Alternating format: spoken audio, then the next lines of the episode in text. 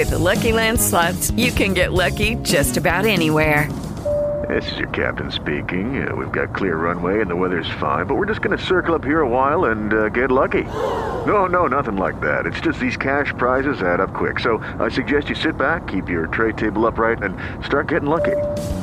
Play for free at LuckyLandSlots.com. Are you feeling lucky? No purchase necessary. Void where prohibited by law. 18 plus terms and conditions apply. See website for details.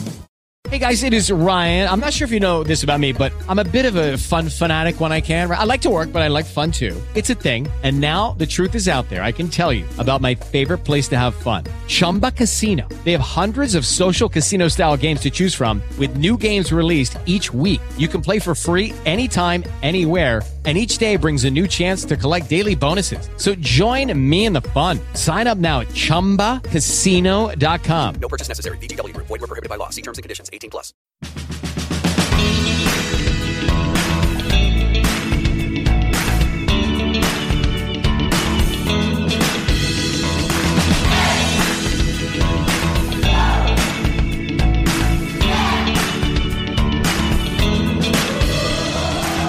Ciao e benvenuti in questo nuovo episodio. Prima di iniziare ti ricordo che noi di CoinSquare abbiamo realizzato dei percorsi formativi se vuoi approfondire la tua conoscenza nel mondo delle criptovalute. Puoi trovarli al sito coinsquare.com slash formazione. Non ti rubo altro tempo, ti lascio al podcast. Buon ascolto.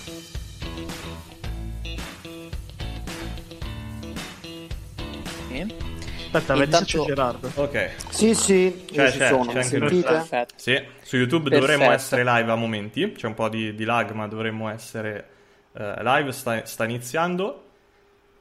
E magari su YouTube gentilmente fatemi sapere se, se l'audio sia mio che di Gerardo eh, funziona, perché ultimamente abbiamo avuto dei problemi tecnici. Prova Gerardo. Sì, io ci sono, mi Perfetto. sentite? Sì, dovremmo, Ok. dovremmo sentirti. Benissimo, se ci siamo, intanto saluto tutti coloro che sono già live, quindi come sempre grazie per eh, la compagnia, grazie per la partecipazione. Intanto che aspettiamo che entrano un po' tutti quanti, salutiamo subito il professor Gerardo Iovane, quindi buonasera Buonasera, Gerardo.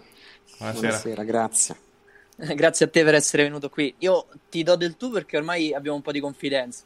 Ma Ma certo, sarei devi, devi. sono quasi in difficoltà perché Ma per carità, siamo persone semplici.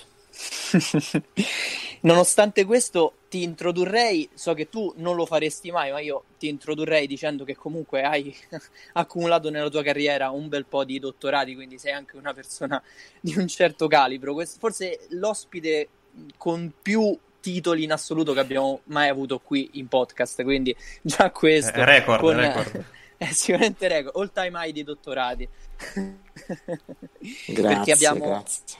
Mm, veramente, eh, a parte gli scherzi, il professor Iovane è docente universitario al Dipartimento di Informatica, è un- ha un dottorato di ricerca in ingegneria ed economia dell'innovazione, dottorato di ricerca in matematica, dottorato di ricerca in fisica, dottore in fisica nucleare e subnucleare. Non so se ho dimenticato qualcosa, comunque so che tu saresti partito con molta più modestia, però io giusto per darti anche una certa autorità rispetto anche alla tematica di cui andremo a parlare, che non è proprio una cosa banale sulla quale mh, diciamo scherzare, perché poi veramente sono in gioco un po' di economie importanti, andremo ad approfondire. Però prima di partire sulla tematica vorrei lasciare direttamente a te la tua introduzione, chi sei, insomma, e presentarti.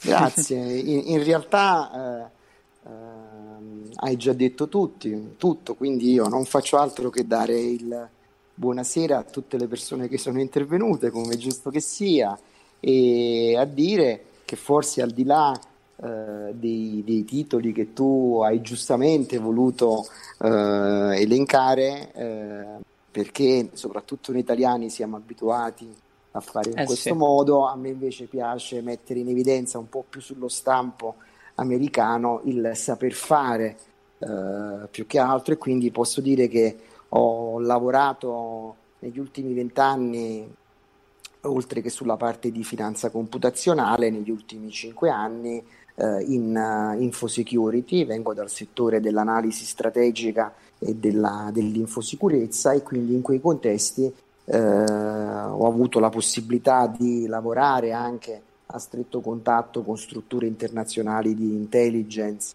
e, e di difesa per la protezione e anche la valorizzazione di infrastrutture critiche, come ad esempio quando ero al CERN, al Centro Europeo per la Fisica Nucleare. Quindi eh, dico sempre che all'Homo sapiens preferisco l'Homo faber, cioè il fare, perché eh, oggi abbiamo giovanissimi talenti eh, che eh, si formano anche fuori dei contesti propri della formazione, creando eh, veramente delle, delle, eccellenze internazionali e, e, voi di questo ne siete certamente testimoni perché avete saputo interpretare prima di altri la necessità che non c'è tecnologia senza una corretta disseminazione della stessa. Perché? Perché la tecnologia non è mai eh, positiva o negativa, la tecnologia è innovazione, è progresso,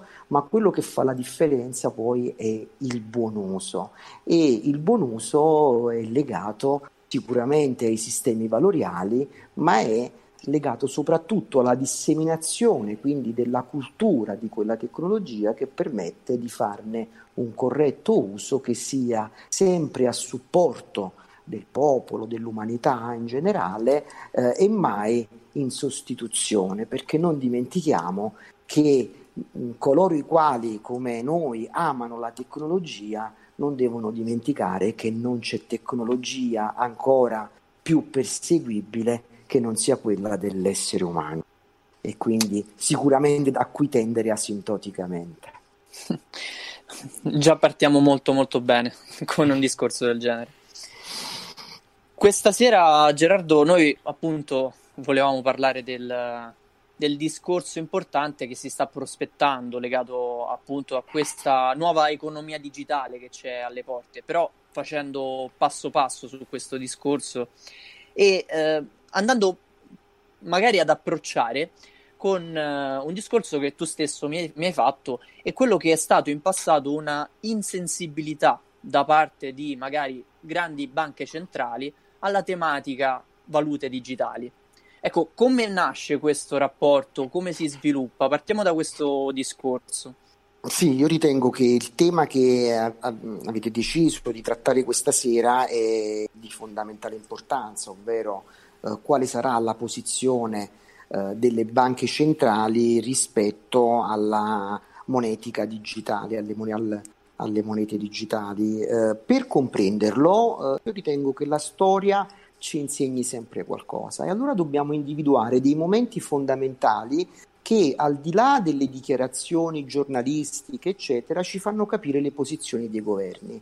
Una, un elemento di partenza da cui voglio con voi riflettere e fare un ragionamento è agosto 2019. Agosto 2019 rappresenta il momento in cui Zuckerberg con Facebook lancia eh, l'idea di voler eh, andare a mercato con, una, eh, con un token digitale, una moneta digitale denominato Libra. Ecco, questo è un momento particolare perché due grandi economie, o meglio, due grandi governi, rispondono in modo diverso. È il momento della, del, della Cina ed è il momento degli Stati Uniti. Gli Stati Uniti, con una decisione uh, del, del, come dire, della, della, del congresso prima e del presidente eh, degli Stati Uniti dicono no a Zuckerberg perché per motivi di sicurezza nazionale. In particolare la SEC si esprime in modo assolutamente negativo nei confronti di Zuckerberg dicendo che per motivi di sicurezza nazionale Libra non può essere lanciata. Non può essere lanciata perché potrebbe essere strumento eh, di facile transazione economica da parte del, di attori nell'ambito criminologico o nell'ambito terroristico, quindi finanziamento alla criminalità, finanziamento al terrorismo, come se in realtà ciò non accadesse già in precedenza, eh, sia con eh, altre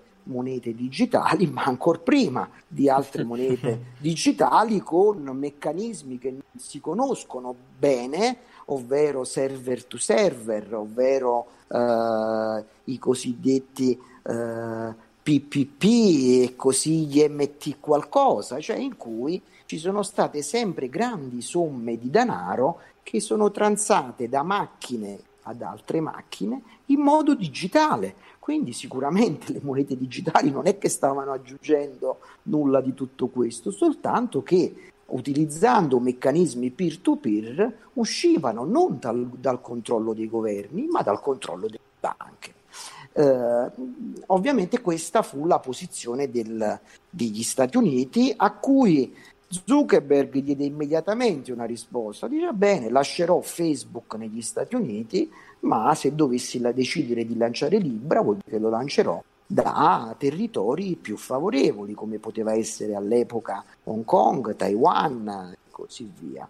Ehm, e quindi l'accordo con Binance ovvero con il grande exchange che noi conosciamo, di lanciare Libra dal Far East, quindi dal, dall'Oriente.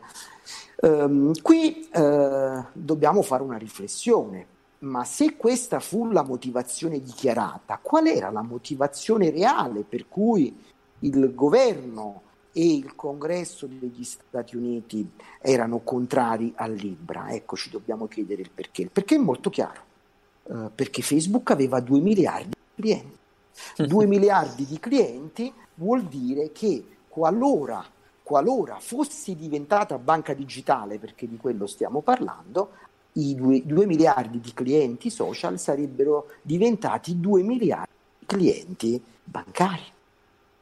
E eh, in realtà c'era già un'esperienza, c'era l'esperienza della Cina dove eh, a differenza del WhatsApp a cui noi tanto teniamo in Europa o chi tanto tiene in Europa, eh, il mondo cinese c'è WeChat.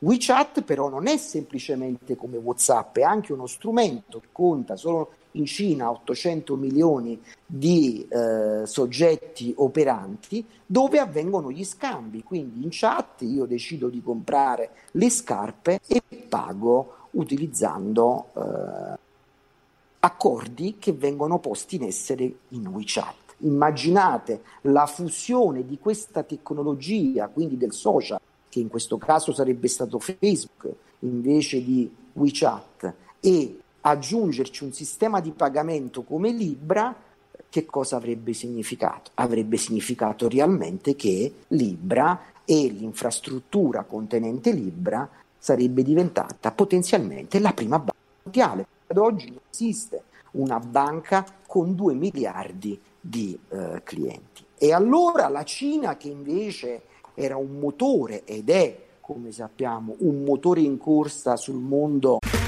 Ok, round 2. Name something that's not boring. A laundry? Oh, a book club. Computer solitaire, huh?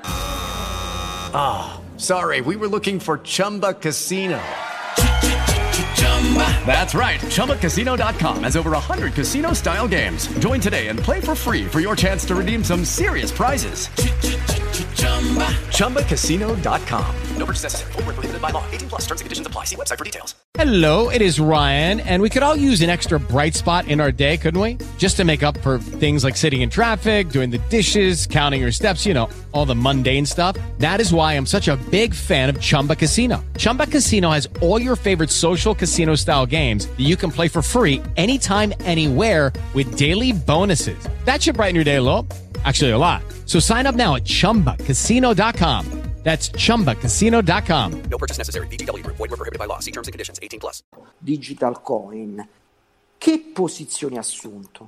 Ha assunto una posizione diametralmente opposta alla, alla, agli Stati Uniti, eh, direi avveniristica, ma una risposta efficace, la risposta che un governo doveva dare di fatto, ovvero fai tranquillamente Libra, noi facciamo lo yuan elettronico, cioè faremo la prima currency digitale elettronica.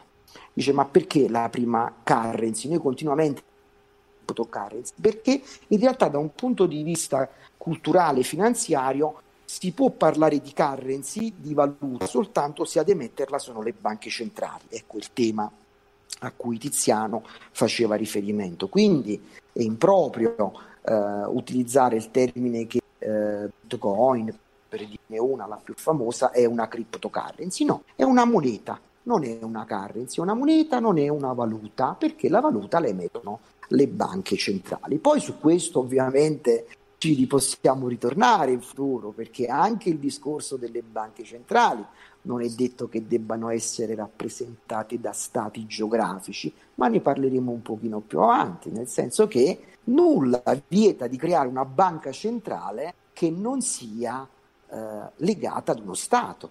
E dice, ma no, ci stiamo inventando una cosa incredibile. Non è così.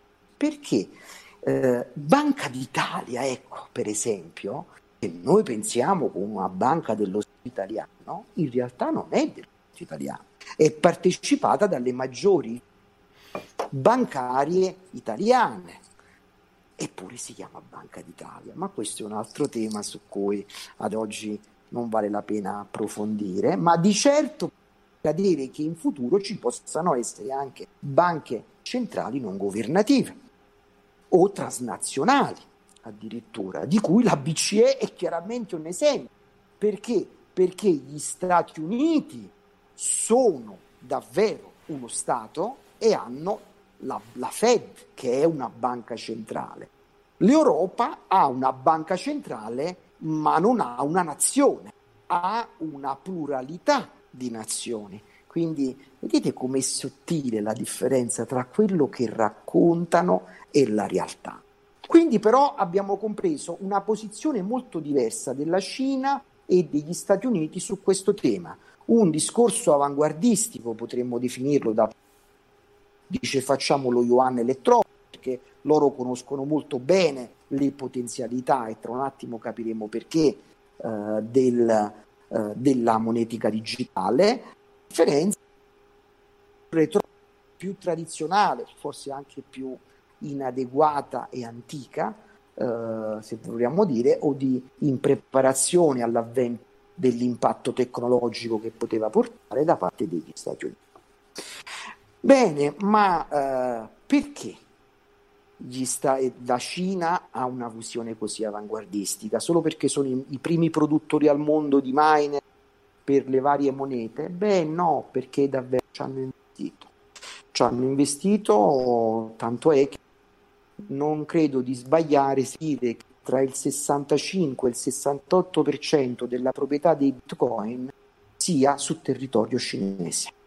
E se noi parliamo di quanto possa pesare questo nel mercato complessivo del mondo digital coin, tutti quanti comprendiamo bene che, è prossimo a quel famoso 68%, tant'è che oggi sappiamo bene che il valore del mercato eh, esclusivamente dal, dal, bitcoin, cioè non vediamo ancora con euro e con dollaro canadese, con sterlina che magari uno strumento sale, un altro scende, ancora tutto il mercato delle cripto si muove eh, eh, in modo abbastanza omogeneo, certo con le sue peculiarità, certo con le sue differenze. Eh, sta di fatto che il 68%, 65% che sia della proprietà di Bitcoin è in Cina oggi. Quindi una, una visione sicuramente di aguardi, ma una visione anche di, propi, di eh, proprietà, di difesa della proprietà eh, in termini di questo, di questo strumento, strumento che potremmo assimilare ad uno strumento finanziario. Bene, abbiamo configurato due fattori importanti. C'è un terzo elemento ancora da prendere in considerazione, c'è l'elemento Africa da più paesi mi arrivano stimoli a eh, pensare in Africa a valute digitali, quindi a cryptocurrency. Perché? È ovvio, perché la storia ce lo insegna. La storia ci insegna che eh, i bambini di oggi non hanno la radio, però sentono la radio digitale. Io ricordo, ricordo eh, da bambino che la domenica, quando le partite di calcio giocavano tutte quante solo di domenica, eh, passeggiando vedevo le persone che coglievano l'occasione di passeggiate e contemporaneamente con questo oggetto eh, del desiderio di allora, fuga magari da casa, dalle tematiche no, familiari, coniugali, era il momento di sfogo in cui sentivano la partita del cuore guardando, passeggiando magari per un lugar. Ecco, noi questa realtà non la conosciamo, però stiamo facendo una video call, eh, c'è un audio che viene trasmesso e chi è eh, cybernato come i bambini di 10 anni non, non, immaginano neppure che possa esistere un oggetto chiamato radio, loro sanno che la voce passa attraverso il smartphone. Quindi hanno saltato completamente lo sviluppo tecnologico. Dici Gerardo, ma perché ci fai questo esempio? Perché per l'Africa eh, l'Africa potrebbe arrivare a una, un'economia come quella oggi di un paese europeo senza percorrere tutte le tappe che noi conosciamo, ma saltandole, saltandole grazie alla eh, digitalizzazione della pubblica amministrazione, senza magari aver avuto una eh, pubblica amministrazione come la nostra che oggi dematerializzare il cartaceo eh, ma invece facendo direttamente le carte eh, di identità digitali, elettroniche, eh, detenute su uno smartphone e così anche i sistemi di pagamento. Magari villaggi poverissimi che si pagano ancora con il baratto o con la permuta, se vogliamo definirla in termini più legali, potrebbero passare direttamente a sistemi di pagamento digitali. Perché, vedete, ci sono villaggi che dove eh, scarseggiano le risorse eh, alimentari, ma non scarseggiano le nuove tecnologie. Dobbiamo tenere conto di questo perché, perché per loro è, è, il progresso, magari certo non hanno un telefonino per persona, non hanno un telefonino per famiglia, magari ce l'hanno per macro famiglia, cioè a livello parentale, cioè per, sapete all'interno dei villaggi africani magari di 3.000, 4.000 eh, persone ci sono 20 macrofamiglie. Ecco, cioè, hanno, hanno la telefonia, hanno addirittura la telefonia satellitare. Poi c'è il Nord Africa che è tutta una realtà diversa, molto più allineata al Mediterraneo. Infatti, se ci fosse stata più che un'Unione Europea, un'Unione del Mediterraneo, sicuramente l'Italia avrebbe giocato un ruolo completamente diverso negli equilibri geopolitici, geostrategici, economici, ma questo è un tema diverso. Sta di fatto che c'è un grande interesse. E perché c'è un grande interesse? Perché i paesi africani derbati sono paesi ricchi di gemme, ricchi di diamanti, ricchi di oro, ricchi di proprietà terriere, ricchi di sole, dove si potrebbero installare eh, eh, energie rinnovabili, penso al fotovoltaico, penso all'acqua sanitaria, quindi al termodinamico, eh, per produrre valore, perché solo green energy, ma quei certificati di green energy si scambiano anche. Quindi pensate alla potenzialità che potrebbe esprimere un governo avveduto, e vi assicuro che in questo momento ce ne sono tanti, eh, di governi avveduti africani che vedono la possibile loro evoluzione nel mercato internazionale attraverso eh, la monetica digitale. E allora un attore continentale come l'Africa, che ad oggi nell'economia ha visto lo sfruttamento ma non la valorizzazione delle proprie risorse, potrebbe giocare un ruolo fondamentale. Quindi stiamo parlando di tre poli di cui eh, il polo eh, farist cinese il polo americano e il polo africano, di cui addirittura quello che era il dominatore potrebbe diventare il fanalino di coda, riferendomi agli Stati Uniti, per una arretratezza nel prendere una posizione chiara e non oltranzista, non che tenda all'inizio. E ma allora, ecco, manca ancora qualcosa in questo scenario, manca che cosa fa in questo un altro grande possessore di monete digitali, eh, in particolare di Bitcoin, e una grande economia del passato, del presente, ma anche del futuro, indipendentemente dall'economia digitale, per ricchezza del sottosuolo, per capacità produttiva, per popolazione. Un, vi sto parlando di una realtà che copre per legge nove fusi orari, mentre prima ne copriva 12. Vi sto parlando della Russia. E cosa dire della Russia che oggi detiene in mano alla popolazione eh, circa il 20% del, dei bitcoin? Beh, possiamo dire che è pronto alle nuove tecnologie, ma che ha fatto delle scelte importanti. Io ricordo che ero all'epoca del direttore di alcune ricerche del Centro Militare Studi Strategici, in particolare del, del settore energia dell'Osservatorio Strategico Militare, quando accadde in, tra il 2013 e il 2015 un evento straordinario e importante, ovvero per la prima volta la Russia accettava dalla Cina il pagamento del gas, e pensate che il gas che consuma per gli impianti industriali la Cina non è certo quello che consuma in Italia, accettava per la prima volta Stati Uniti eh, dalla Cina il pagamento in yuan, mentre fino ad allora l'unico pagamento previsto era in dollari. Sappiamo che il dollaro è un, un, oltre ad essere una valuta, è un bene rifugio, era un bene rifugio, un po' come l'oro. Quindi per la prima volta intorno a quel periodo, quindi parliamo. Hello, it is Ryan, and I was on a flight the other day playing one of my favorite social spin slot games on chumbacasino.com. I looked over the person sitting next to me, and you know what they were doing? They were also playing Chumba Casino. Coincidence? I think not. Everybody's loving having fun with it. Chumba Casino is home to hundreds of casino style games that you can play for free anytime, anywhere, even at 30,000 feet. So sign up now at chumbacasino.com to claim your free welcome bonus. That's chumbacasino.com and live the Chumba life. No purchase necessary. VGW. Void were prohibited by law. See terms and conditions. 18 plus. With the Lucky Land slots, you can get lucky just about anywhere.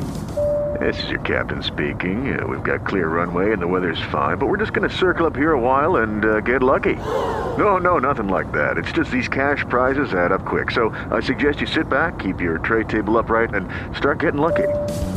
Play for free at LuckyLandSlots.com. Are you feeling lucky? No purchase necessary. Void where prohibited by law. 18 plus terms and conditions apply. See website for details. Di 7-5 anni fa la Russia accetta pubblicamente il pagamento del gas in yuan. Dici che cosa c'è di strano? C'è molto di strano. Perché? Perché fino ad allora non è che non l'aveva piacevano i dollari, non l'aveva accettato perché la politica monetaria cinese era una politica diversa da tutte le politiche monetarie del resto del mondo. Nel mondo una valuta si apprezza quando si apprezza il PIL quindi se il PIL americano cresce, è ovvio che il potere di acquisto del, del, dollaro diventa molto forte in Europa e quindi si sviluppa il turismo, si sviluppano gli scambi commerciali, eccetera. Tante volte si, si è, si è mh, costretti a creare una svalutazione proprio per fare in modo che si possa uscire dal proprio, dal proprio territorio a condizioni ottimali. Bene, la Cina ci sono stati anni PIL tra il 4, il 7, l'8 fino ad arrivare al 9% annuo senza rivalutare la, la, la valuta, senza rivalutare lo yuan. E perché questo? Beh, perché è un paese in cui ne conosciamo la democrazia, è un paese dove c'è una società estremamente piramidale, rivalutare lo yuan sarebbe significato dare potere di acquisto eh, interno verso l'esterno cioè sarebbe significato poter far spendere molto bene ai cinesi fuori dal mercato cinese. E un mercato cinese che consuma fuori e non consuma al proprio interno, voi comprendete che per una potenza che conta un miliardo e sette popolazione mondiale è un, un limite enorme. Quindi il PIL, ma non cresceva lo yuan, non cresceva la moneta. E ma allora stiamo dicendo che per un paese estero si tratta di carta straccia. Allora per quale motivo la Russia dovrebbe accettare o avrebbe dovuto accettare all'epoca un pagamento in yuan? Una promessa, la promessa di una rivalutazione. E eh, rivalutare una moneta significava che mentre la Russia ha speso più per stoccare, quindi per fittare depositi dove mettere tutti questi yuan, poi si sarebbe, trovati, si sarebbe trovato un valore all'interno della banca centrale russa di eh, grande valore. Cioè, invece di investire nelle banche, quindi io all'epoca ipotizzai un accordo tra la Russia e eh, la Cina che eh, non pubblico e che ci fosse un obbligo della Cina a ricomprare i suoi yuan a un prezzo stabilito in futuro qualora non avesse fatto una rivalutazione. Bene, devo dire che avevo parzialmente ragione perché questo è accaduto, ma non è accaduto per una rivalutazione dello yuan, è accaduto grazie al possedimento di eh, valuta digitale, che sarà lo yuan, che la Cina potrebbe anche non quotare contro l'euro, contro il dollaro, non ne ha bisogno, lo potrebbe quotare direttamente contro il bitcoin. Ma se quotasse lo, lo yuan elettronico direttamente contro il bitcoin, riconoscendo il di ricasso, si chiama, ovvero che io vado in con lo yuan e loro mi accreditano sul mio telefonino, lo cambio uno a uno in sostanza, vuol dire che la Russia si troverebbe nella capacità enorme di eh, una ridistribuzione in, dei bitcoin a livello mondiale. Cioè staremmo dicendo che quel 20% che oggi bitcoin potrebbe diventare il 30, potrebbe diventare il 35, perché avrebbe un cambio automatico yuan bitcoin. Ma allora stiamo ridisegnando l'economia mondiale in questo caso. Perché se ricordiamo che ho detto poc'anzi che l'uno possiede circa il 20% dei bitcoin e l'altro possiede tra il 65 e il 68% del, dei bitcoin a livello mondiale, vuol dire sarebbero una banca centrale di bitcoin, di yuan o rubli elettronici. Cioè la Russia potrebbe non avere bisogno di elettronico, perché nel momento in cui si cambia yuan in bitcoin, mantiene la sua valuta corrente, il rublo, ma ha una ricchezza elettronica enorme. Non solo, ma avrebbe, è come se avesse all'epoca, è come se all'epoca avesse accettato un pagamento futuro in bitcoin di gas che stava fornendo e che sta ancora fornendo oggi alla, alla Cina. Ma allora che cosa sarebbe successo tutto ciò? Beh, sarebbe successo che la Cina avrebbe il passaporto per arrivare fino all'Europa, di quella Europa che noi conosciamo con, come limiti geografici e come limiti soprattutto economici. Perché? Perché staremmo assistendo, se non politicamente, se non economicamente, staremmo eh, vedendo la nascita dell'Eurasia, cioè la prima potenza economica mondiale basata su economia digitale, che con un, una ricchezza di circa l'85% nella totalità tra Russia e eh, Cina. E se a questo addirittura diciamo che la Cina eh, ha, eh, chiedo scusa, che la Russia per portare il gas in Europa, eh, non so se lo ricorderete, eh, i conflitti con l'Ucraina, ha costruito Stream, quindi il, il, gasdotto che passa per Kazakistan, Uzbekistan, Turchia e arriva in Europa, vuol dire che ci sarebbe una filiera economica che punta diversa, direttamente verso il medio orientale, dove ovviamente c'è anche ricchezza di petrolio, ma una grandissima capacità, se pensiamo agli Emirati, se pensiamo all'Arabia Saudita, di convertire l'economia del delle tecnologie, dell'IC.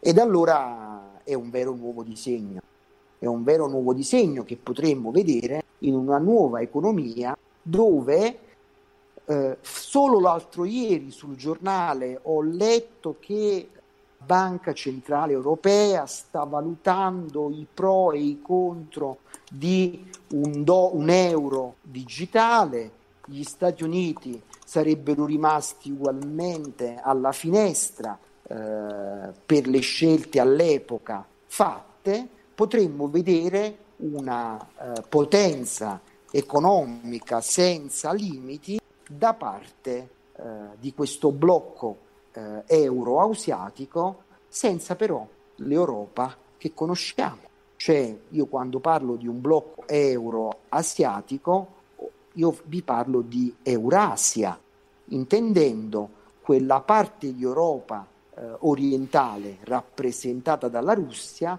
ma con fuori tutti i paesi che noi conosciamo nel quindi in realtà dobbiamo ri- pensare se uno scenario di questo tipo eh, dovesse realizzarsi, davvero Stati Uniti e eh, Europa sarebbero fanalini di estrema coda del trend economico mondiale.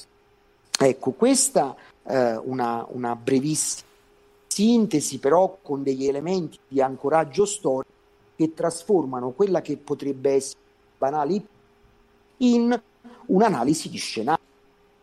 Scenario è qualcosa che si può realizzare o può non realizzarsi per scelte politiche, geopolitiche o geostrategiche, ma quello che abbiamo fatto in questa analisi è stata un'analisi strategica e non un'azione di abilità di idee vissute o ipotizzate per, eh, eh, come dire, eh, visioni personali particolari.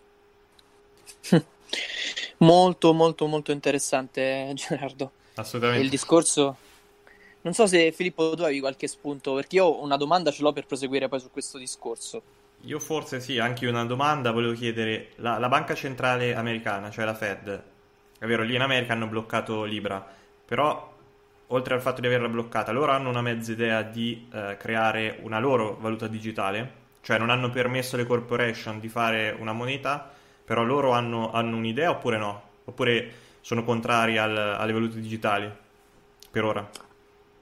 Ho sentito un eco all'inizio, quindi mi, mi manca la stiamo parlando? La domanda mi è chiara, non... Eh, la Fed, la Fed o, o comunque la Fed, l'America. La Fed, la Fed, la Fed, quindi gli Stati Uniti. Eh, guarda, eh, ad oggi loro, pensando di proteggere il mercato eh, industriale, quindi il mondo della, della e il mondo ovviamente della finanza, e su questo magari faremo un piccolo approfondimento, ehm, eh, locale hanno pensato che eh, creare ostruzionismo alla digital economy, quindi in generale, più in particolare ai sistemi di pagamento digitali, fosse la strada. In realtà non è così. Perché non è così e non sarà così? Perché non dobbiamo dimenticare che il 30% del debito pubblico americano è nelle, ba- nelle mani di banche cinesi con sede negli Stati Uniti. Quindi questo che cosa significa? Significa che se i cinesi utilizzassero l'approccio che in passato hanno usato gli americani per prestare denaro, ovvero ti presto i soldi per fare Banca d'Italia, dammi storicamente questa fu la richiesta, immaginate un po', poi si trasformò in debito, ma in realtà loro visto perché? Perché sono abituati ad avere parti degli Stati Uniti staccati dal continente. Bene, se la Cina oggi usasse questa, questa, questo loro approccio, gli potrebbe chiedere la California piuttosto che la Florida. Quindi pensate alla grandissima difficoltà e quale problema potrebbero avere gli Stati Uniti nel rimanere indietro uh, in, un, in, un, discorso.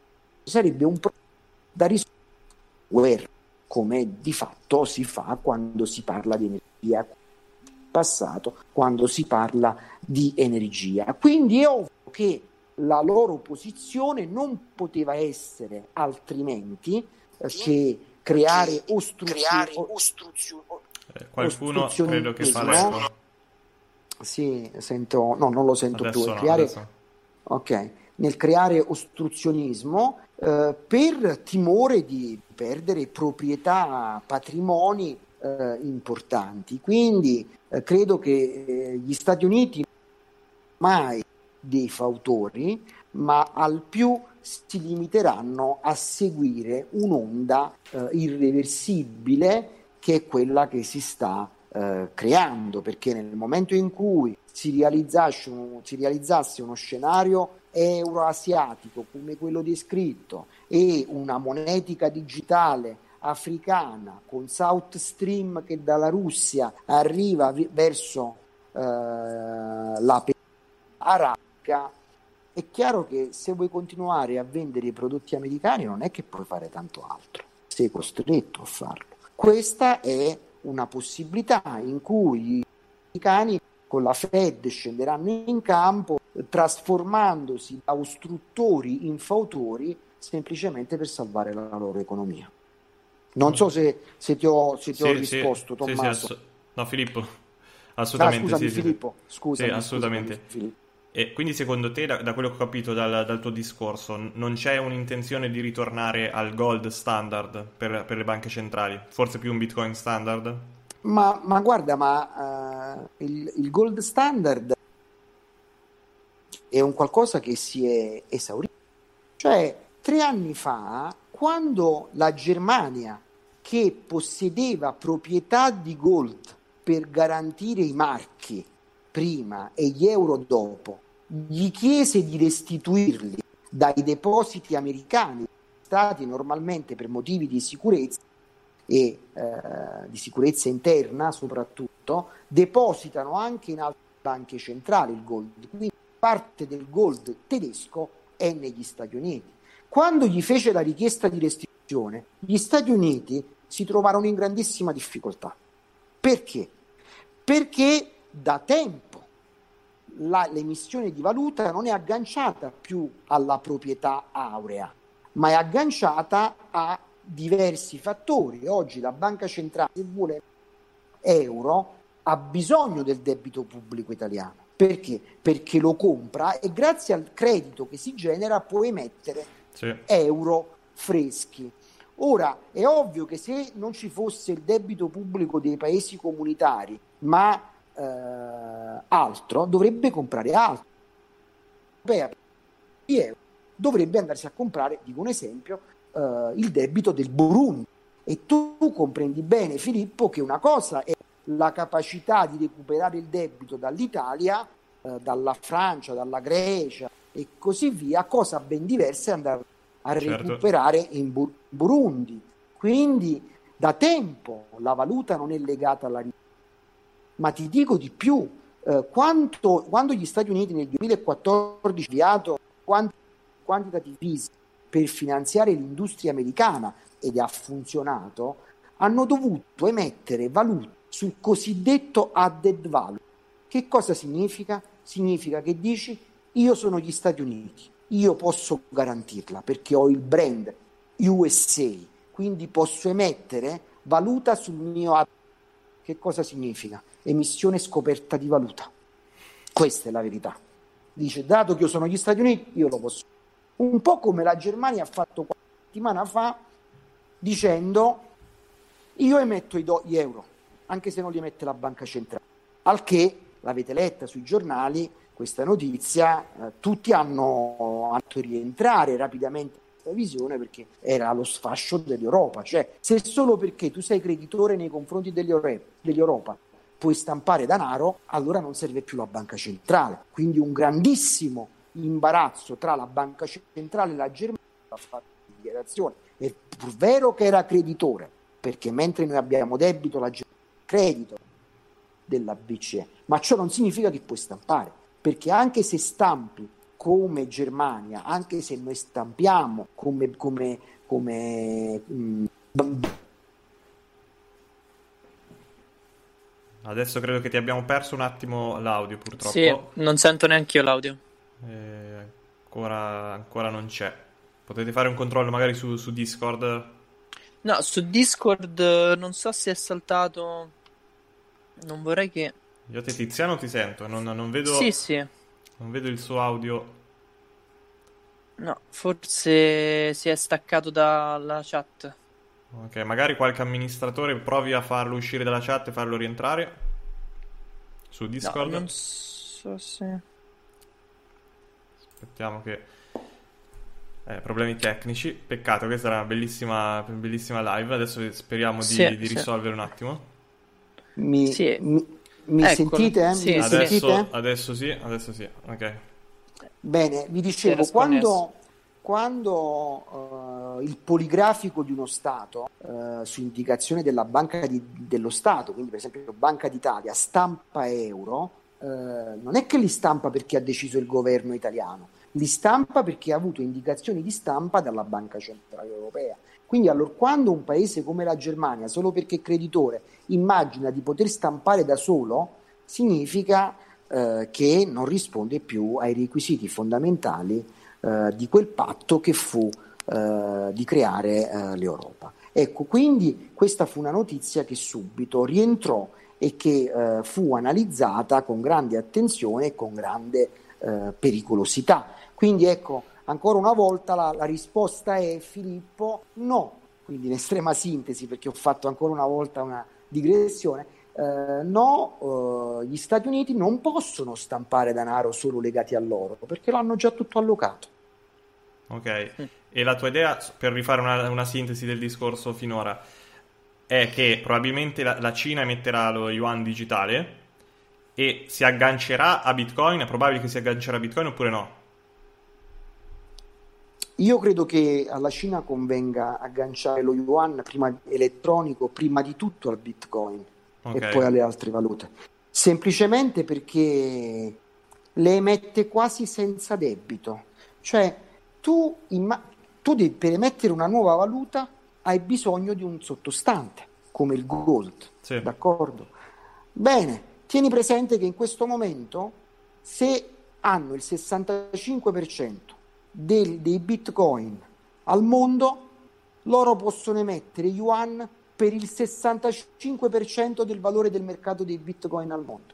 Cioè significa che controllano il mercato dei bitcoin, non solo, ma che controllano la ricchezza digitale. Se a questo ci aggiungi la potenza produttiva della Cina, tu comprendi quale potenza ineguagliabile potrebbe avere. E se a questo aggiungi un disegno come quello sta- che stavamo facendo, di un discorso di Eurasia, in cui non politicamente, ma economicamente Cina e Russia si muovono congiuntamente con delle politiche analoghe a quella della, della, eh, Unione Europea, perché noi non siamo una nazione, l'Europa non è una nazione, noi siamo stati con una moneta unica. Beh, allora immagina eh, che tipo di scenario. Potrebbe non essercene per nessuno. Ed allora possiamo capire la preoccupazione delle banche, delle banche centrali, che da oggi, che fino a oggi hanno fatto la voce grossa nei confronti della popolazione, della cittadinanza, potrebbero essere polverizzate in un istante con un'azione del genere. Molto molto interessante. Grazie, grazie Gerardo. Sì, tra l'altro volevo aggiungere che appunto si ribalterebbero i- gli equilibri e gli ordini perché al momento la riserva monetaria più diffusa, viste le transazioni internazionali, è appunto il dollaro americano, quindi si ritroverebbe poi un polo del tutto cambiato e come diceva giustamente il professor Gerardo, ci sarebbe anche una potenza a livello industriale che al momento invece eh, gli Stati Uniti non hanno, perché gli Stati Uniti magari hanno la leadership dal punto di vista di produzione software, quindi un po' più legato all'aspetto diciamo ingegneristico, ma eh, l'aspetto manufatturiero è tutto cinese no? e lo dimostra anche il fatto che tutta la produzione dei device al mondo, anche quelli americani, vengono fatti. La stessa Apple produce in Cina, ecco, per dirle in poche in parole povere, ecco.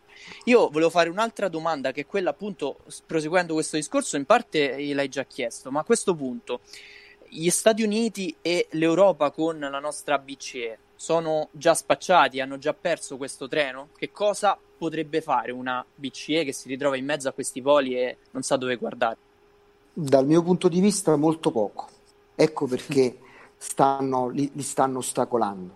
Dal mio punto di vista molto poco, perché abbiamo economie lente, eh, lente dal punto di vista della capacità eh, produttiva, abbiamo un know-how di eh, nicchia, eh, di nicchia di ingegno per quanto riguarda gli Stati Uniti da, dal punto di vista, da tanti punti di vista, eh, ed europeo su eh, diversi, diversi settori, ma come correttamente dicevi eh, tu Tiziano poc'anzi, eh, la manifattura oggi, e che non è la manifattura dei tessuti, parliamo di una manifattura fatta ai 6, ai 7 nanometri, eh, per intenderci, quindi parliamo di nanotecnologie, oggi è soprattutto eh, cinese. Quindi c'è bisogno da parte del, non solo delle banche centrali, ma eh, dei governi di strategie di avanguardia, perché quello che sta accadendo oggi in Cina, che è accaduto in Russia, non è cominciato ieri, non è cominciato il 2015 con Libra, è cominciato per quanto riguarda i, i bitcoin, sappiamo qual è la data del bitcoin e per quanto riguarda eh, l'importare intelligenza nei propri territori di nuovo è cominciata vent'anni fa. Eh, quando persone formatesi all'MIT, al Caltech negli Stati Uniti, a Boston, ad Harvard, venivano fatti rientrare in Cina, venivano fatti rientrare in Russia con eh, stipendi tripli a quelli che gli venivano dati negli Stati Uniti, ovvero 10 volte, 15 volte in più di quello che un pari professionista prendeva nel loro territorio. Oggi hanno una capacità produttiva importante, magari se Tiziano, se voi vorrete, approfondirò il tema monete e produzione perché è la mia risposta a tutto ciò, ma certo. dal punto di vista delle banche centrali vedo difficile oggi che l'Europa e gli Stati Uniti possano dare una, una risposta di efficacia, perché che daranno una risposta ne siamo certi, cioè è impensabile che non ci sia uh, l'e-dollar dello Stato americano e che non ci sia le, l'euro digitale voglio dire, perché? Ma perché già c'è, non ci prendessero in giro. In Infatti. realtà eh, esiste già, ma non esiste da quando c'è il bitcoin, esiste da prima, esiste da quando eh, non si, si è cominciato a non pagare più con la carta moneta, ma abbiamo cominciato a pagare con il bancomat. Che cosa significava? Significava che una riga di codice del mio conto veniva cancellata e veniva registrata come una riga di codice dell'esercente. Non è moneta digitale quella? Certo che lo è. Lo è stato ancora di più con l'avvento delle carte di credito. Quando strisciavamo, adesso è contactless. La carta di credito non succedeva che c'era una transazione da A e B eh, e quindi dal mio conto che, del pagante al conto dell'esercente, ma certo, e non è digitale questa moneta. Voglio dire, e che cos'è la moneta digitale? Non è questo. Eh, io non, non pagavo con l'euro tirando fuori dalla tasca, ma pagavo prima col bancomat, prima, chiedo scusa, poi con la carta di credito e poi ancora addirittura col telefonino. Che cosa è transato? Non è transato una moneta digitale, ma certo. Quindi in realtà le monete digitali esistono da tempo. Non ci venissero a raccontare le favole che siamo contrari alle monete digitali. Le stiamo usando da tanto tempo digitali.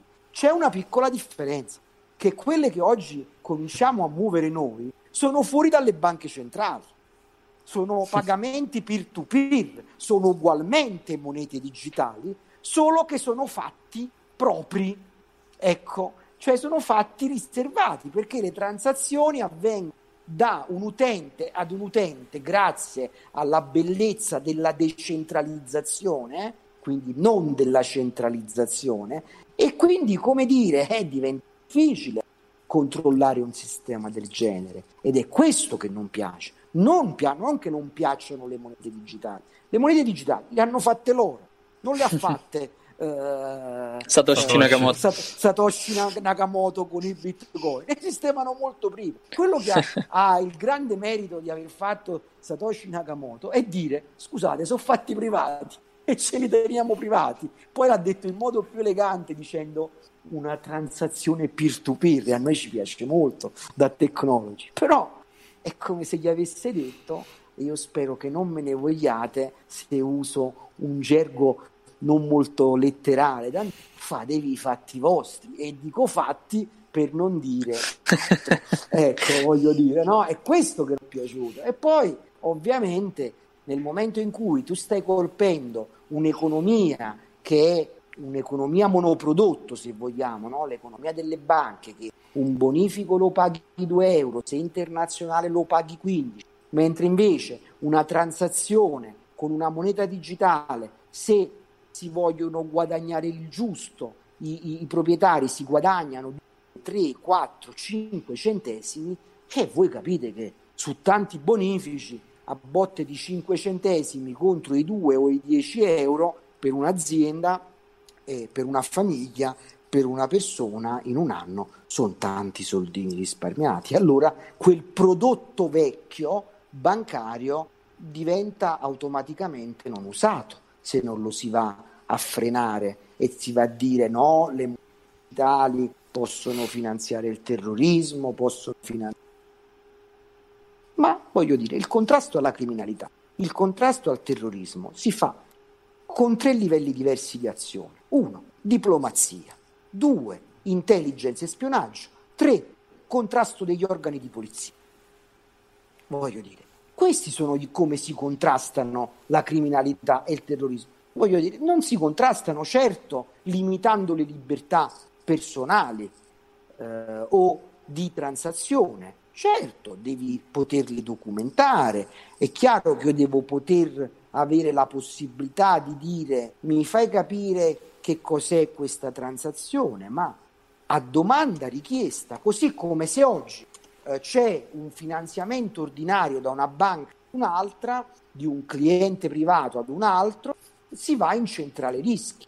Allora perché non si è detto rendiamo la blockchain accessibile alle istituzioni, cioè gerarchizziamo la blockchain in modo tale che qualora si configuri un reato si possa poter procedere alla dichiarazione della proprietà. Era molto più semplice, eh, perché così avresti chiuso solo il mondo però della criminalità, vero, e il mondo del terrorismo ma non avresti chiuso il mondo di 6 miliardi di consumatori che erano costretti ad utilizzare prodotti finanziari e prodotti bancari perché il denaro non è l'economia. Il denaro è un prodotto, uno dei tanti prodotti dell'economia. È il prodotto per gli scambi, quello privilegiato, ma non l'unico. Mm. Eh sì, tra l'altro appunto con questo ci colleghiamo anche al discorso che, a cui accennavi prima, perché appunto il denaro dovrebbe essere un mezzo di scambio, quindi quello che è il contante è un mezzo con il quale certo. si dovrebbero unire le esigenze delle persone, perché una persona produce, ha un lavoro, produce, ha bisogno di qualcos'altro, bisogna scambiarsi questi servizi o questi beni e ovviamente il baratto non può funzionare perché c'è una non coincidenza temporale e alle volte una non coincidenza di servizio. Quindi c'è bisogno di un mezzo di scambio. E quel mezzo di scambio deve essere, doveva essere appunto la moneta stessa, che poi nel tempo però è stata in qualche modo degenerata, diciamo. Allora a questo punto ti faccio la domanda con la quale volevi appunto, cioè diciamo, avevi accennato prima. Qu- quale potrebbe essere la soluzione secondo te a un certo tipo di modello di mezzo di scambio monetario digitale? Qual sì. è il tuo? Perché so che tu stai anche portando avanti un bel progetto al quale io mi sento anche, comincio a essermi legato perché mi piace come, come visione, quindi vorrei chiedertelo e esporla. Bene, grazie innanzitutto dell'opportunità. Noi due anni e mezzo or sono abbiamo cominciato a pensare a un token digitale che fosse, eh, che avesse come sottostante le produzioni, le produzioni di prestazioni, di prodotti, di servizi, cioè noi siamo partiti da un principio fondamentale, è che la ricchezza di un paese la fanno le imprese, non la fanno le banche. le banche mettono solo a disposizione, come tu correttamente hai detto, uno strumento per accelerare l'economia, per accelerare gli scambi. E su questo mi piace ricordare anche la nostra Carta Costituzionale, perché vedete i decreti di urgenza si possono fare come si vogliono, addirittura mettendo in discussione la, la democrazia, ma le carte costituzionali dei paesi sono una cosa bellissima, a prescindere se sia quella dell'Italia, degli Stati Uniti. Perché?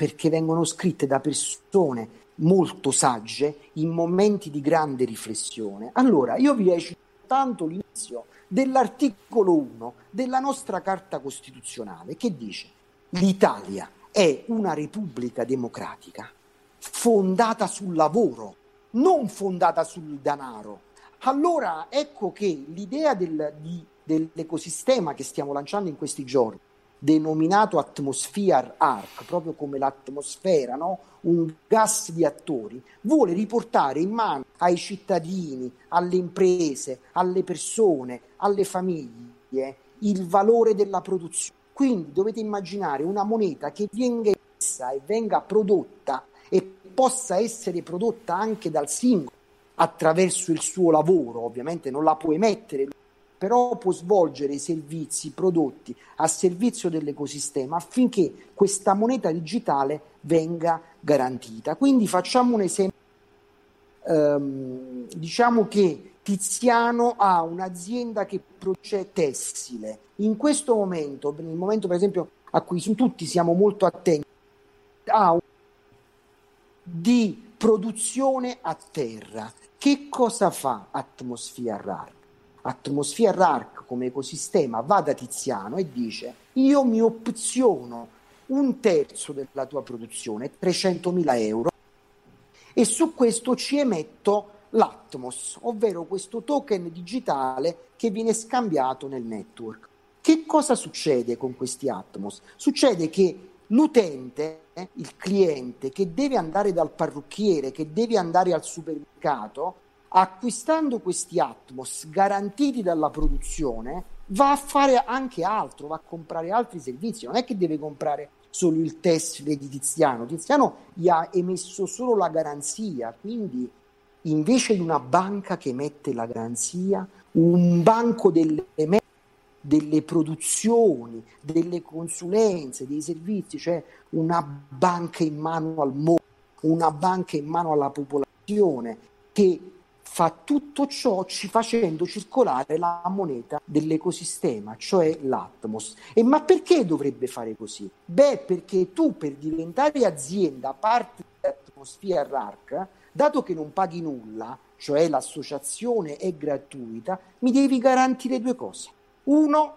la, la, l'accettazione del pagamento in Atmos. Due, mi devi garantire una scontistica con i miei clienti, cioè i clienti dell'ecosistema, fossero tuoi clienti fidelizzati.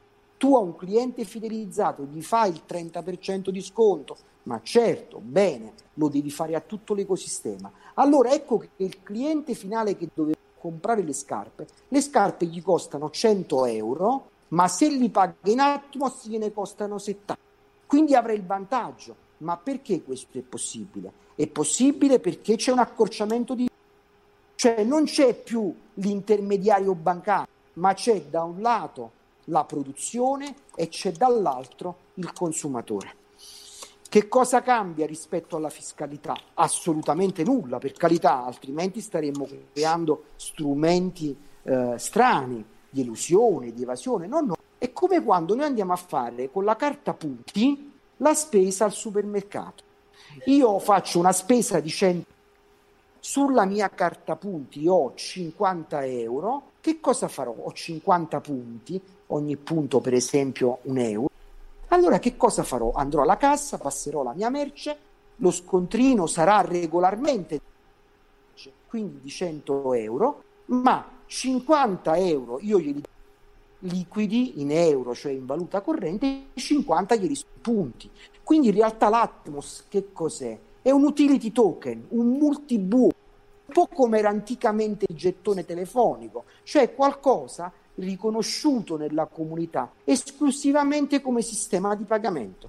ma grazie a questo sistema di pagamento si può avere una scontistica importante per il cliente finale. Va bene, ed io azienda, che cosa mi succede? Mi hanno pagato in Atmos, che cosa faccio? Grazie a questo meccanismo l'Atmos è sempre immediatamente liquido, quindi lo posso incassare in qualsiasi momento. Però se il mio fornitore, supponete che, il, che ho venduto le scarpe, io ero un commerciante di scarpe e le ho prese dal mio distributore o dal mio produttore. Bene, se anche il mio produttore è nella filiera, quindi è nell'ecosistema, a me pure converrà comprare da lui eh, in Atmos e non in euro. Perché? Perché lui per entrare nell'ecosistema ha dovuto garantire le mie condizioni, ovvero accettazione del pagamento in Atmos, scontistica, cliente fidelizzato. Quindi ecco che si va a innescare un meccanismo ehm, be- di cui ne beneficiano tutti e non solo chi gestisce il denaro. Diceva allora tu stai togliendo il mercato alle banche, il mercato alle assicurazioni. No, perché? Anche loro possono essere partner di questo ecosistema, però ci devono garantire una la garantiscono gli altri, cioè io mi vado a prendere un mutuo in banca, vado a prendermi una fideiussione assicurativa, vado a prendermi un'assicurazione eh, RC auto, benissimo, se la pago in euro mi deve costare quanto? 400 euro, se la pago in Atmos mi deve costare 300 euro Io vado dall'assicuratore che fa parte di APR, perché lui per essere entrato all'interno del sistema eh, ha dovuto garantire questo uno sconto. E allora che cosa sta cambiando? Beh, sta, si sta creando una moneta digitale, un token digitale che non è basato sul denaro, ma è basato sulle, sull'economia reale, è basato sul valore, che dà di nuovo il potere alle imprese, che dà di nuovo il potere acquisto alle persone, ai cittadini, alle famiglie, ai professionisti. Noi oggi siamo tutti attori drogati da un'economia speculativa in cui il valore di un oggetto è uno, ma il valore del mercato di quell'oggetto è due e mezzo, è tre, è quattro, è sei. Facciamo un esempio banale. Tutti abbiamo seguito il crollo dei consumi petrolio, di carburante e quindi di petrolio e quindi dello strumento finanziario agganciato al ma chi è andato alla torretta a fare benzina ha notato che il prezzo, mentre lo strumento petrolio era del 40, del 50, del 60, del 70%, il prezzo della benzina alla colonnina era sceso di un 3, di un 4, di un 5, di un 7%. E come mai? E beh, perché di 1,40 euro noi paghiamo il costo del carburante al litro, solo 40 centesimi sono il costo reale. Il rimanente. Eh, Gerardo, è... ti interrompo un attimo perché è saltata la tua videocamera, adesso forse è ripresa. Sì, ok. Sì, ecco, perché di 1,40 euro che noi paghiamo al litro, soltanto 40 centesimi sono il costante, cioè del petrolio, ma l'euro sono tutte le accise che si pagano sullo strumento. E così vale anche per le imprese. Se domani le imprese andranno a chiedere questi tantissimi miliardi che il governo italiano sta supplicando all'Unione Europea, sono fondi a prestito. Quindi una cosa che varrà uno, loro per poter avere il loro guadagno dovranno rivenderla non a due, ma a due e mezzo, perché il due gli servirà solo per il debito e il, il mezzo sarà il conto interesse. Quindi, ancora una volta, questa finanza di emergenza si andrà a scaricare sui consumatori sulle famiglie, sulle persone. Noi possiamo evitare tutto questo. Atmosphere Arc è un progetto universale che ci copre al lancio 25 paesi, dal Far East fino agli Stati Uniti, che è un token digitale basato sul fare, basato sulle produzioni, basato sulle professionalità, sui servizi, sulle consulenze, cioè sulle prestazioni. È la moneta di scambio di chi ha qualcosa di offrire e non di chi guadagna su cosa offrono gli altri. E, allora, non è, non è, una critica, ma una curiosità. Questa, allora, la, la valuta è, ehm, diciamo, ha la garanzia delle prestazioni della, della sì. forza lavoro delle, delle, aziende. e io sono sicuro che nel lungo periodo si, si adattano le aziende anche in caso di, di problemi. Però ne, nel breve periodo non ci potrebbe essere il, il problema di, di, un blocco dell'economia che farebbe venire meno questa garanzia su, su, su quella che è fondata la, il, il token? Scusami, non ho capito la domanda perché troppo che sento l'eco okay. mandi uh, su YouTube. Sì, c'è un po' di problemi con l'audio. Dicevo, questo token è basato uh, sulla, sulla, garanzia della produzione. Ok? Sì. Premesso che io credo che le aziende in futuro, nel lungo periodo, si riprendono sempre e anche l'economia si, riprende sempre. Nel breve periodo, però, ci potrebbero essere problemi Assolutamente no, perché noi abbiamo parlato della produzione, ma in realtà è una moneta valoriale, valoriale davvero. Anche oggi il disoccupato che non ha niente da fare dovrebbe offrire servizi all'ecosistema che vengono premiati con i token. Per esempio, se un disoccupato spesa a un'organizzazione di volontariato, un'organizzazione di, di volontariato che può pagare, però gli potrebbe dare gli Atmos per fare la spesa, per, eh, fa, per vivere, così come eh, faccio un esempio, noi abbiamo il reddito di cittadinanza, eccetera, tutte queste persone avevano voglia di lavorare, volevano stare a casa. Pensate di tenerli nei parchi a organizzare attività di intrattenimento per i bambini, di cultura, di appunto no, volontariato, quindi anche oppure un medico, un medico potrebbe offrire le sue consulenze, le sue prestazioni e accettare il pagamento in Atmos oltre che in euro. Quindi è una catena valoriale fondata sul lavoro e sul tempo. Attenzione che è falso il binomio il tempo è denaro, perché l'unica cosa che noi non possiamo acquistare col denaro è il tempo. Eh, Filippo, io posso acquistare le tue prestazioni nel tempo, ma se io voglio allungarmi la mia denaro non posso farla. Ah, quindi, so, so. La, quindi la ricchezza dell'umanità è il proprio tempo e avere un meccanismo che ci permetta di valorizzare il tempo delle persone, delle imprese, attraverso una parola produzione che adesso diventa più ampia perché non è solo la produzione delle imprese, potrebbe essere un modo etico di interpretare il post-Covid, perché noi stiamo davanti davvero ad una rivoluzione in cui una rivoluzione cognitiva, Covid, cioè che toccare eh, il vaso di un'economia che non funziona più, si è strozzata tutta il sistema produttivo mondiale, adesso c'è da strozzare la popolazione. Ok, grazie. È quello che sta accadendo, prego. È vero. è vero. Ok, allora Tiziano, io direi di, di procedere con le domande del- della chat, se ci sono. Tu vedi qualche domanda? Sì, se c'è qualche domanda interessante gliela proponiamo, anche perché secondo me siamo stati veramente molto molto esaustivi questa sera, cioè è stato veramente un bel Sì, intervento, sì, sì. Ma lo dicono in chat, eh? la, la qualità di, di questa live sì, era, era estrema. Sì, sì. Sì, ho letto. Vediamo se c'è qualche domanda interessante, se la leggi anche da YouTube, eh, falla pure tu. Intanto scrollo anche qui sulla, sulla chat di Discord.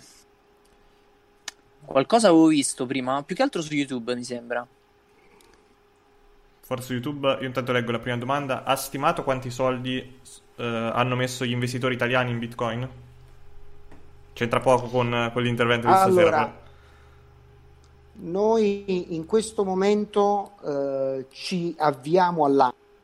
Abbiamo eh, asset eh, per 400 milioni di euro da poter collocare sul mercato a garanzia. Quindi già la prima emissione potrebbe avvenire fino a 400 milioni. No, no, la, la domanda è, credo, se, se non leggo male, in Italia, gli italiani quanto hanno investito in, in Bitcoin? Ha una minima Ah, idea? no, no, no, eh, non ha idea di questo. Perché no, poi, poi chiede il purtroppo non 65%, il 65% dei Bitcoin è in Cina, il 20% in Russia, l'altro 15% come è distribuito? È un po', un po' in tutte le macroeconomie. Un po' in tutte le macroeconomie, basta tirar fuori, tirar via l'Africa, che ovviamente se non nella parte Nord Africa ci sono stati un po' di investimenti, eh, però non ho eh, le- le- i valori atti. Anche eh, vi chiedo di prendere con il beneficio del 65-68% perché dovrei essere più preciso sul- sulla Cina. Ehm, non mi meraviglierei se fosse mh, poco meno dell'ordine dell'1%. Non mi meraviglierei perché l'Italia ha reagito in modo molto positivo come community, però dobbiamo pensare che siamo solo 60 milioni e Sì. questo ci dovrebbe, invitare, ci dovrebbe invitare a fare un po' di più squadra come sistema paese perché non ci dobbiamo dimenticare che però se siamo pochi, quando siamo Stati Uniti, noi abbiamo espresso persone come Ga- Galileo, come Leonardo, eh, come eh, Raffaello e, e potremmo continuare a scrivere i chilometri della storia. Oggi forse eh, il Covid ci ha insegnato a avere un po' più d'amore per eh, l'italianità, caso, e eh, per il valore della nostra rispettare le regole quando le regole sono necessarie. Ma questo è un altro tema. Poi chiedono, potrebbe esserci una FOMO da parte degli altri stati vedendo questa digitalizzazione della Cina? Potrebbe esserci una? Una FOMO, una Fear of Missing Out. Sì, sì, sì, ho capito, ho capito. Beh, sì, perché no? Però in questo dobbiamo capire quale sarebbe il ruolo di, un- di un'alleanza, eh, ripeto, Cina-Russia da un punto di vista economico. Perché non dimentichiamo che il gas viene dalla Russia e che eh, la manifattura per tutto il mondo, quindi non solo per una parte dell'Europa, viene dalla Cina. Quindi eh, è, è facile mettere dei limiti a dei paesi da cui prendi diamanti. È un po' più difficile se le tue fabbriche si fermano perché non gli arriva il, il petrolio dall'arco medio orientale, non gli arriva il gas dalla Russia, non gli arriva la manifattura dalla Cina. Te la dovresti inventare l'economia. E allora ecco che a quel punto ci sarebbero due poteri forti, perché oggi i due non sono allo stesso livello. Oggi da un lato finanziario e dall'altro c'è la moltitudine della popolazione. Se tu togli la moltitudine della popolazione e ci metti un potere forte come quello della e beh, il denaro ti serve fino a un certo punto, perché se non ti vendono il gas, se non ti vendono la manifattura, se non ti vendono il, pro- il petrolio, tu puoi essere anche come gli Stati Uniti. Ma se poi non c'è le materie prime, gli devi andare a fare soltanto la guerra. Poi Non Fabri- so se mi spiego. Sì, sì, sì. Fabrizio chiede quali ostacoli prevedi dalle istituzioni nell'adozione e utilizzo del nuovo token? Cioè allora, del tuo token. noi, noi non abbiamo più una moneta, quindi non tocchiamo la regolamentazione, non tocchiamo la fiscalità. Se io eh, per andare a comprare la frutta, per andare a comprare le verdure, mi accettano le scarpe, mi possono accettare anche un multibuono. Quindi noi produciamo multibuoni. Invece di avere un buono solo co- un buono solo eh, Eurospin, un buono solo Europa, abbiamo un multibuono che si chiama è solo un sistema di pagamento, non è un sistema fiscale. Ok. Poi abbiamo anche una metodologia oggi non posso affrontare di come le aziende portano a di come le aziende chiedo Ok. scusa mi si sta scaricando Sì. il telefono di come le aziende devono portare a bilancio abbiamo avuto il nostro gruppo di commercialisti che ha studiato soltanto questo per mesi come portare a bilancio i token ora come capitale circolante, ora come immobilizzazioni, ora come eh, finanziamento e così via, perché è la realtà operativa di un'azienda, quindi è come se tu avessi all'interno l'equivalente di una valuta estera, ovvero di buoni di prodotti e servizi nel nostro caso. Non c'è, non ci sono, non dobbiamo inventarci una legge, non dobbiamo, perché noi stiamo facendo una moneta complementare, non stiamo facendo una moneta digitale. Abbiamo utilizzato la tecnologia della, del- della blockchain, tra l'altro neppure solo nostra, stiamo creando partnership con chi ha fatto blockchain di valore, perché noi solo un driver tra l'economia digitale e l'economia reale. Quindi benvengano realtà anche italiane un po' disseminate come Scripta, eh, piuttosto che ne faccio alcuni di nomi, qualcuna in Svizzera mh, come qua per esempio, piuttosto che Algorand negli Stati Uniti. Noi abbiamo sistemi che mappano la produzione per emettere i token. Se non c'è produzione non si possono emettere a Ora, questa contabilità può essere mappata su qualsiasi blockchain, quindi noi siamo ben lieti di fare scuola. Eh, ti abbiamo perso l'audio. Temo. Temo che abbiamo perso un attimo l'audio. Eh, mi sa di sì. Sì. Ma secondo me è dopo un po' che proprio Discord Credo che eh, stacca, sì, da cellulare almeno credo che stacca. Perché capita anche a me alle volte, sai? Peccato. Eh, lo provate come prima magari a, a fare uscire dalla chat e a rilanciarlo dentro la chat? Anche perché stanno arrivando anche parecchie domande su YouTube. Sì, ho visto, anche se ci stiamo dilungando, quindi magari facciamo l'ultima o le ultime due, no? Ok, la vuoi leggere tu? Aspettiamo che recording. Ok, ancora non si ti era sentiamo. staccato anche la registrazione. Succede casino con Discord. Sì, secondo Eh, me va in time ancora, out. ancora non lo se- ancora non lo sentiamo. No. Ops. Vediamo se Forse anche la batteria del cellulare, non so se è verso la fine. Peccato. E- No, ci sarebbe una domanda bella, ma, ma questa alleanza Cina-Russia al momento è un'idea o è uno scenario possibile o ci sono già accordi e si sta strutturando realmente? Questa è già una bella domanda. Ancora non ti sentiamo? E non, non lo sentiamo ancora, purtroppo. Qual- qualche Vediamo se- admin l'ha, l'ha fatto provare a far uscire dalla, dalla chat, farlo rientrare? Eh, ma il fatto è che penso in chat io non lo vedo. Ok. Ah, forse è proprio uscito da Discord totalmente? Adesso è uscito anche da Zoom. tu Tiziano avevi visto anche altre belle domande? Adesso speriamo rientra. Eh, c'è un paio di domande, qualcosa ce lo fa anche Lanci il Totto. Prima chiedeva se, diciamo, virgolettato, l'invasione cinese in Africa potrebbe agevolare quel flusso che- di cui parlava prima Gerardo. E poi adesso chiede perché non chiediamo a Gerardo che valore raggiungerà il Bitcoin dopo Ah, quella è la domanda la dovrei fare. Vabbè, ma quella, quella è d'obbligo. Quella è d'obbligo, però temo che è finita la batteria eh, per, per Gerardo. Ah, se è morta la batteria è un problema, rimaniamo so- sono i problemi a secco. fare le live da, da cellulare. Sì. E anche le live eh, di un'ora e mezza. Sì, sì, è vero. Chiedevano, forse tu Tiziano la sai, Livio chiede, ciao ragazzi, dove si può analizzare il progetto di Gerardo? Ancora in realtà ho pochi dettagli, però magari approfondirò in futuro perché l'idea è più che altro la rete che sta sviluppando Gerardo è interessante, non- con- cioè, preso dal fatto che non è lui l'ideatore unico di questo progetto, ma sta tirando su veramente un ecosistema fatto con eh, una rete enorme. Infatti ci sono, come diceva, anche coinvolti Forse- i vari... Forse Filippo, rivela- io- Eccolo, eccolo, io- eccolo, eccolo, eccolo. Cioè, Filippo, sentiamo? io vi sento, io vi sento, però eh, non, Io non lo sento, eh? non Forse da è solo su Discord. Zoom, Io Filippo. adesso vi sto sentendo da YouTube. Ok, io Non so adesso... perché in Discord non ci sono, però un attimo solo, se mi parli, perché ho bisogno di mettere il telefono in carica devo essere certo che mi sentite anche se tolgo le cuffie. Ok, noi adesso per ora ti scusa. sentiamo. No, no, ma succede, succede.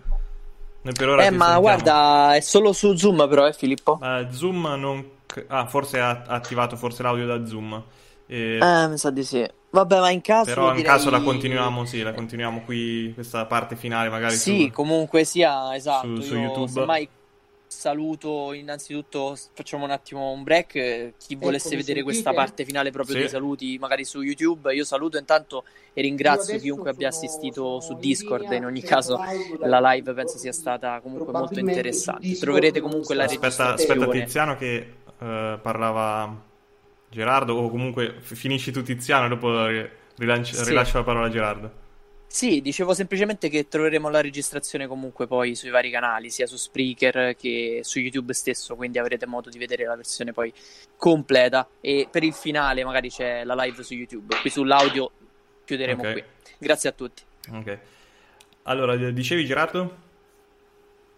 No, no, chiedevo se Ah, ok. mi sentivate. Sì, sì, adesso perfetto. Adesso da, Discord, adesso da Discord non mi sentono più perché sto parlando da YouTube. Ok, sì, sì, sì, sì. Tu eh, ancora quanto hai? Perché io posso tirare avanti la live se vuoi, perché vedo che sono arrivate qualche domanda è arrivata. Se tu non hai No, problemi. no, io su, No, io sul, con l'audio di YouTube, io adesso ho messo il telefonino in carica, quindi possiamo stare tutto il tempo che volete. Ok, perfetto. Allora chiedono, ma questa alleanza Cina-Russia al momento è un'idea o è uno scenario possibile? O ci sono già accordi e si sta strutturando realmente? Bella domanda, veramente molto interessante. Io ho, ho, parlato di dati di fatto, è un dato di fatto che dal 2013 eh, la Russia ha accettato il pagamento del gas in yuan. Ora, tu accetteresti il pagamento in carta straccia del, del tuo bene di, diciamo, di produzione? Primario, poi primario, credo. Ecco, Beh, no, forse quindi. Ci sono due economie che si incrociano in modo forte, entrambe hanno una buona proprietà di Bitcoin, entrambi hanno interessi economici forti ad andare avanti insieme, eh, poi che abbiano degli accordi di governo eh, espliciti, beh no, perché ovviamente è uno scenario, uno scenario verosimile, ma sicuramente tu comprendi che eh, accordi di questo tipo non avrebbero motivo di essere resi pubblici perché altrimenti sarebbe come dichiarare uno stato di guerra a tutti quanti gli altri. Vero, vero, vero. La, due economie così importanti è... può essere problematico. Cosa, Stefano chiede come viene messo questo token, il token del, del tuo progetto? È R-Sweet20? To- cioè... Grazie, grazie, una bellissima domanda. Questo è un token che non si mina computazionalmente questo è un token che si mina con il lavoro. Che cosa significa? Quindi ha una, ha una significa... sua propria blockchain. Scusami? Ha una sua propria blockchain questo token. Allora, l'infrastruttura che noi abbiamo previsto è un'infrastruttura eh, con due pilastri. Una, un pilastro che per renderlo più facilmente circolabile poggia su Ethereum, okay. ma potrebbe poggiare su qualsiasi cosa. Un altro pilastro invece è un content management system che semplicemente mappa l'avanzamento dell'attività produttiva e questo può poggiare su qualsiasi blockchain di un partner. Noi non abbiamo creato la nostra blockchain perché? Perché abbiamo uno sviluppo però che non vorrei parlarvene futuribile che potrebbe essere una cosa di ricerca tra qualche anno e quindi non abbiamo scelto di fare una blockchain. Quindi ci possiamo appoggiare su qualsiasi blockchain. Tra i due pilastri che vi ho appena descritti c'è un oracolo. Che cosa fa l'oracolo? Che cosa fa questo orchestratore? Legge le attività produttive nel content management system poggiato in modo decentralizzato su una delle o più delle varie blockchain e ordina, se ci sono le condizioni, le emissioni di eh, Atmos. Quindi l'emissione dell'Atmos è condizionata, fortemente condizionata alle attività produttive. Facciamola più semplice. Se non ho l'azienda che mette a disposizione la sua produzione, se non ho la persona, il cittadino che fa attività di volontariato, se non ho il professionista professionista, medico, architetto che mi dà una garanzia che ogni mese ci produce 1000, 2000, 2000, quello che sia, eh, di prestazioni o di servizi alla comunità. Noi non possiamo emettere Atmos. Quindi l'Atmos è veramente un coin, diciamo un token digitale garantito dal valore della produzione. Ok, penso che è stato chiarissimo. Poi chiedono se eliminano il contante. Svezia è molto vicina. Cosa potrebbe succedere ai possessori di Bitcoin?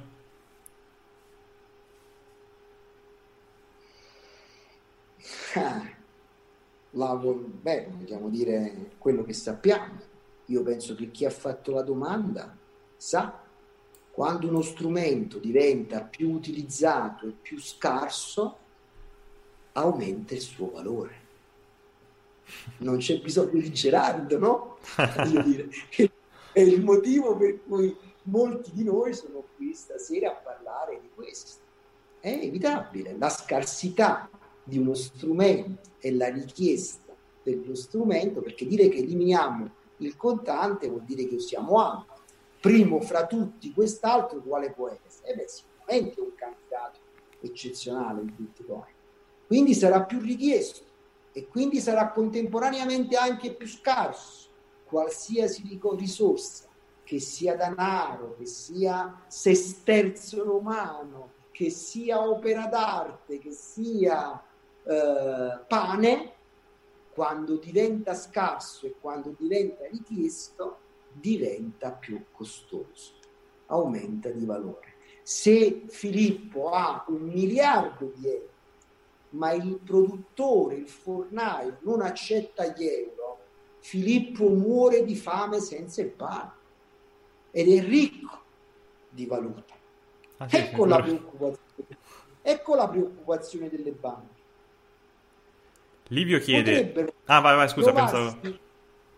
Potrebbero trovarsi un surplus di prodotti che non interessano più a nessuno.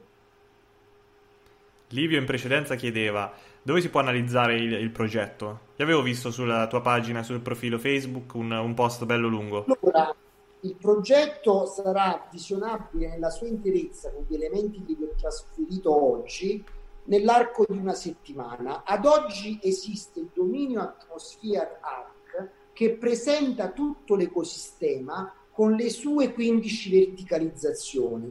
Noi oggi abbiamo parlato dell'Atmos, però sotto l'Atmos ci sono altri 15 token verticali per settore, uno sull'energia, uno sull'ambiente, uno sulla logistica, uno sulla sicurezza, uno sulla ST, perché all'inizio l'Atmos era il collettore di questi strumenti, quasi un DEX, infatti stiamo lanciando contemporaneamente anche il DEX eh, in, in Inghilterra.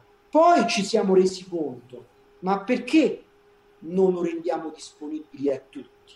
Perché non possa diventare uno strumento per tutti, per i cittadini, per la popolazione, per le famiglie, per le imprese? Cioè perché dovrebbe essere di nicchia se noi siamo delle persone che credono nel valore della produzione, della democrazia, delle persone che credono nel valore dell'innovazione, delle persone che credono nel valore di dare di decentralizzare. E allora ecco che quello che era Atmosphere Arc sul, sull'attuale sito, quasi illeggibile, tra l'altro scritto solo in inglese, non in italiano, ma per ovvi motivi, di, perché la lingua inglese la leggono un po' tutti, ed era pensato solo sulle 15 linee di investimento, adesso stiamo dando forza al collettore, cioè un anello che collega le parti verticali come investimento, ma quello che accadrà nei prossimi 3-4 giorni che daremo anche la visione completa di quello che è il nostro partnership business model che ci ha permesso di essere presenti fin dalla partenza in 25 stati con banali accordi, se vogliamo, veri di partnership sui vari territori, quindi Cina, Stati Uniti, Russia, tutto il Far East, ehm, quindi Mongolia, Thailandia, Cambogia, per poi arrivare in Europa, in Spagna per esempio, Francia, Jugos- tutto l'ex Jugoslavia, l'Argentina, il Brasile. Perché? Perché abbiamo progetti verticali anche su quei paesi.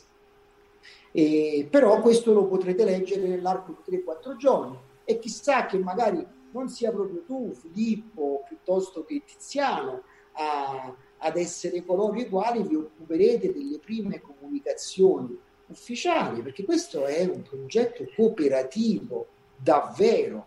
Noi partiamo da persone umili e semplici che abbiamo visto qualcosa che gli altri non stavano vedendo, cioè di non fare economia digitale, ma di usare l'economia digitale come driver dell'economia reale. Ma c'è spazio per tutti, c'è spazio per tutti coloro che fanno economia digitale, che la sanno fare, c'è spazio per chi vuole sposare un modello culturale, un'innovazione strutturale dell'economia. Quindi siamo solo 60 milioni di italiani e di questi italiani siamo una piccola comunità, benveni, benvenuti a tutti.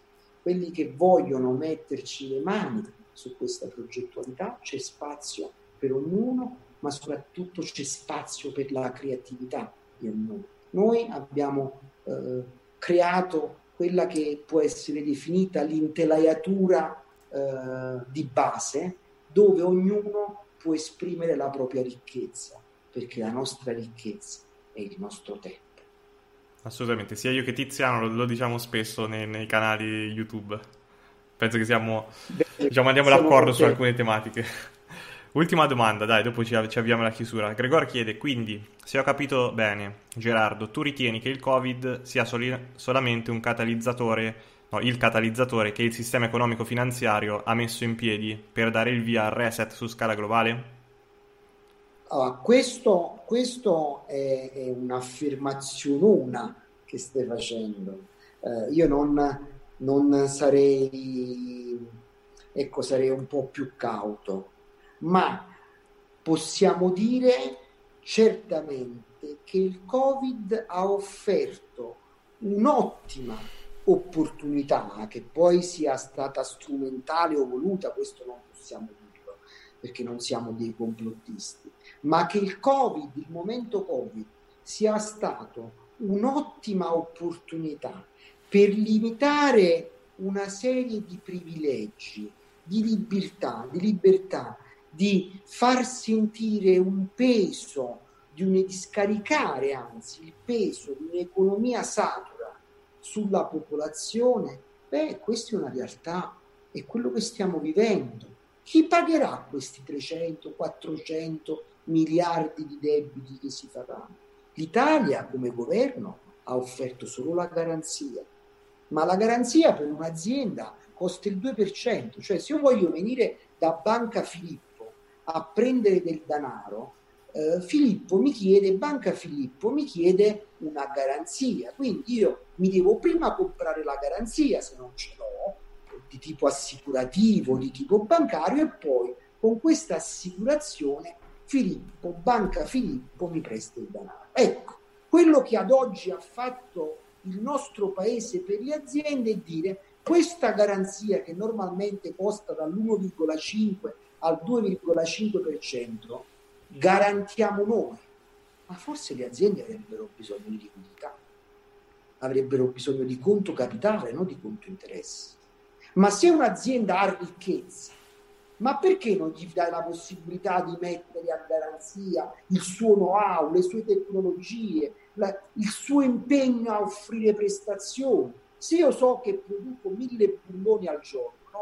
per dire una banalità, ma perché io non devo poter garantire con il mio business? Io, a differenza di una banca che garantisce per tutti, io quel business per me è vitale io garantisco molto di più una banca con il mio business perché io non ci perdo solo la faccia se fallisco, io perdo la mia capacità di sopravvivenza. Allora Atmosphere Arc è proprio questo, cioè è la capacità di creare questa rete tra chi consuma e chi produce, di creare un'economia basata sul valore reale e non sul valore speculato dalla finanza. Perché? Perché le transazioni non costano nulla, perché i servizi devono essere offerti scontati, se no non puoi entrare nell'ecosistema. E a che serve lo sconto? Beh, lo sconto è sano perché una parte di questo sconto va a, al cliente finale che acquista e un'altra parte va all'infrastruttura, va a tutti noi che ci lavorano, che l'hanno resa possibile. Ecco perché è gratuita l'adesione, perché c'è un lavoro autofinanziato e ancora più grande sarà il lavoro autofinanziato via via che cresce il network. Ma questo valore autofinanziato, se ci pensate bene, non è beneficenza, ma è quella che si chiama sana solidarietà. Essere solidale non significa fare beneficenza, ma significa creare benessere per sé e per gli altri. E io su questo voglio ricordare una, un, un premio Nobel dato per questa affermazione a John Nash. John Nash vinse il premio Nobel per l'economia nel 1984 perché cambiò una piccola frase dell'economia precedente. Questa frase diceva negli ambienti competitivi vince chi fa il meglio per sé. John Nash la cambiò e per questo gli fu dato il Nobel, che poi si è visto che non è una banale aggiunta di parole, ma aveva un significato molto importante, la trasformò che negli ambienti competitivi vince chi fa il meglio per sé e per gli altri. Cioè lui aggiunse banalmente e per gli altri, ma quell'aggiunta di e per gli altri ha creato le dinamiche dominanti su cui oggi poggiano infrastrutture tecnologiche, di pensiero, di innovazione, di economia, quel dire e per gli altri. Ora, questo ditemi se non è un principio solidale, non di beneficenza per mettersi una spilletta sulla giacchetta. Ecco che cos'è Atmosphere Arc. Atmosphere Arc è tutto questo. Gerardo, io veramente ti ringrazio per, per questa sera e per, per, essere stato nostro ospite. Questa live è stata, il podcast è stato, sono stati veramente una, una bomba. Credo, forse tra, tra, i migliori, devo dire, di almeno il podcast live Coin Square. Noi ti rinviteremo, se tu vorrai, senza, senza problemi in, in futuro. Grazie a tutti ragazzi e grazie ancora a Gerardo per, per, essere stato qui con noi. Noi ci vediamo prossimamente al prossimo podcast che lo comunicheremo, probabilmente la settimana prossima lo comunicheremo eh, nei nostri canali eh, social CoinSquare. Ciao a tutti, grazie per questa sera, grazie ancora Gerardo.